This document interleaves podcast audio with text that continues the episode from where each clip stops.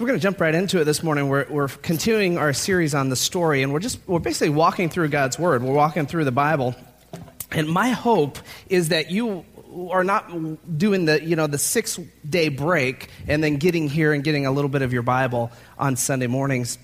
My hope is that you'll you'll be jumping in to the Word during the week and reading through the stories and seeing what's uh, available in there as we've been walking through these uh, up till now. Now, you remember we left off with David, and you remember with uh, David that he had a, uh, an affair with Bathsheba and had a child, and then that child was taken from him.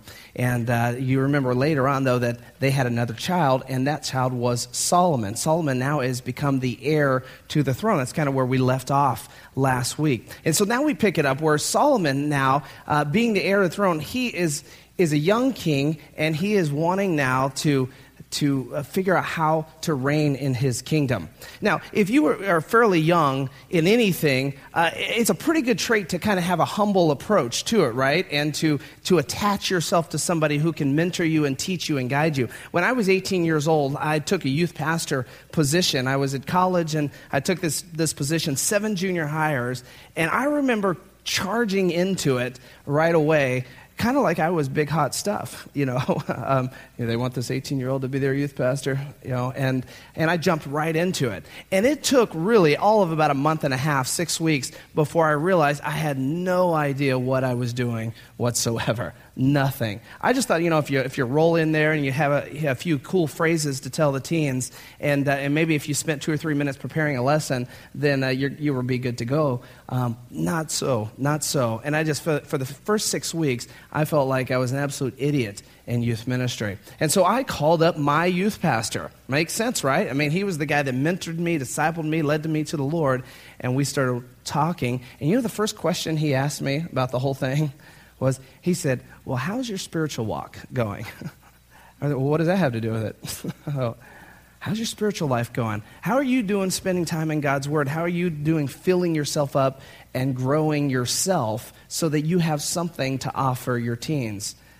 And, you know, it's the first time in my life I'd ever really heard that concept. First time I really got it there. And from that day on, it was a different approach to youth ministry. Solomon is really, at the beginning of his reign, he's doing the exact same things.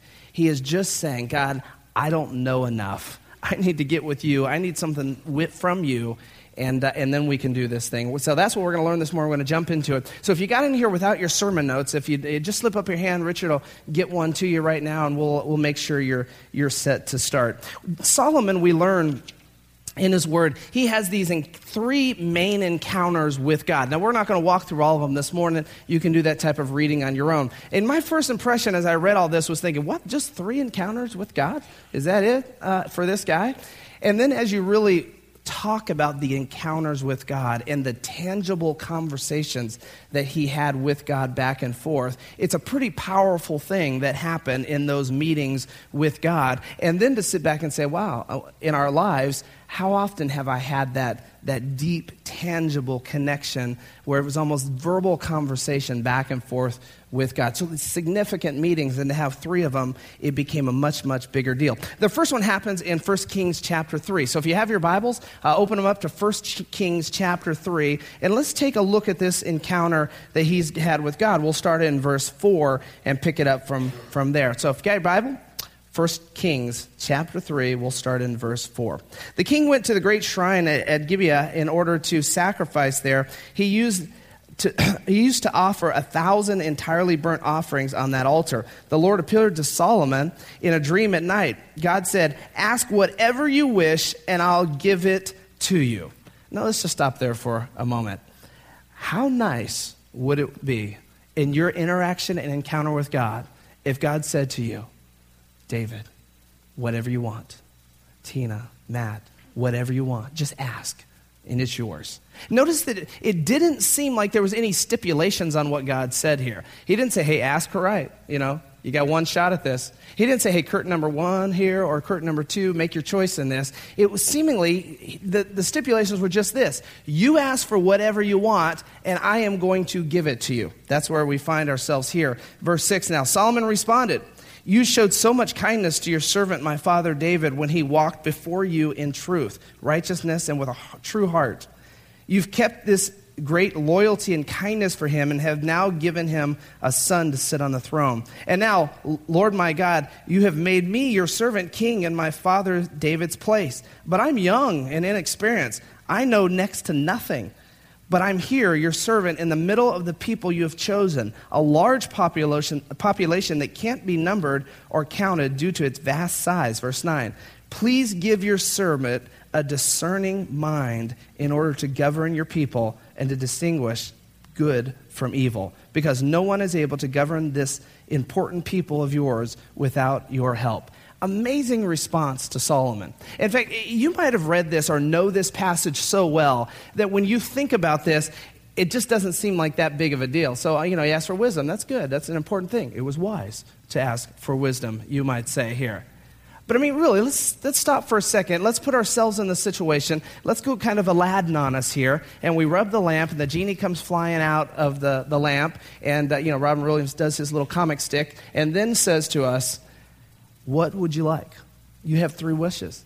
Now, think for a second. Would your knee jerk response be, You know, God, I've got this family back home, I've got this, uh, this wife or husband and kids and you know, Lord, our genie or whoever, I don't always know what to do with this family. I don't always know the decisions to make with this family. I'm confused sometimes how to parent these kids. Could you give me incredible husband uh, wisdom and know how and how to lead this family? I probably wouldn't be my knee jerk response. I would probably, first of all, say, Lord, I've got these school loans, and uh, I really hate sending a check to this school loan company. So if you could wipe out that school loan, eliminate that. In fact, if you could flip it and maybe put a plus in there, you know, something where they're scratching their head and they don't know, but they just send the check to me, um, that'd be kind of nice. Why don't we go at it that way? And that'd be pretty good. Or, you know, you might say, Lord, you, you see the car that's out in the driveway. so it gets around most of the time. Um, I'm not asking for a Lamborghini, but Lord, it's something that, you know, could get me around and not leave me on the side of the road. How about we do that? And we might even convince ourselves, well, if I had three wishes, I'll eventually get to wisdom. But here, of all that he could ask, Solomon says, I'm in a leadership position and I don't know what I'm doing. Lord, grant me wisdom. Grant me wisdom. I'd like to make right decisions for my people. In asking that, it's clear that Solomon not only wants to make the right decisions, but it's clear that he has a care and a compassion for his people uh, as well when he's thinking about this, he wants to do the right thing for them. Verse 10 It pleased the Lord that Solomon had made this request. God said to him, Because you have asked for this instead of requesting long life, wealth, and victory over your enemies, asking for discernment so as to acquire good judgment, I will now do just what you said. Look, I hereby give you a wise and understanding mind. There has been no one like you before now, nor will there be anyone like you afterwards. Smartest man who ever lived is what the Bible is saying here. I know, I know also, I now also give you what you didn't ask for wealth and fame there wouldn't be a king like you as long as you live. And if you walk in my ways and obey my laws and commands, just as your father David did, then I will give you a very long life.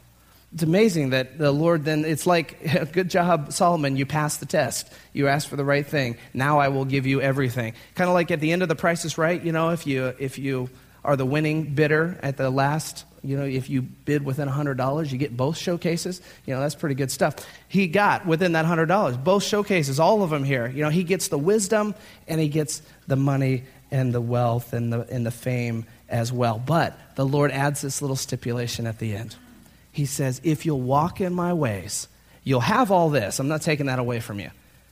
But if you walk in my ways, I will give you long life. What do we find with Solomon? That doesn't happen for him. And so, well, let's, let's move on. As we look at this, though, I, I, think about the wisdom that Solomon gave. And I thought, wouldn't it be nice if he kind of imparted that wisdom onto us so that we could be like his people? And uh, sure enough, he did that. In the, in the book of Proverbs, most of the book of Proverbs is actually accredited to Solomon. And so, as we read the book of Proverbs, then we can gain some of his wisdom. Now, Solomon wrote about 3,000 of these proverbs, 3,000 of these little sayings. We got about 900 of them in the book of Proverbs. But if you think about if you were to open up the book of Proverbs and you were to read through these, many people do it one per day because there's 31 uh, chapters in the book of Proverbs, and we were to memorize these things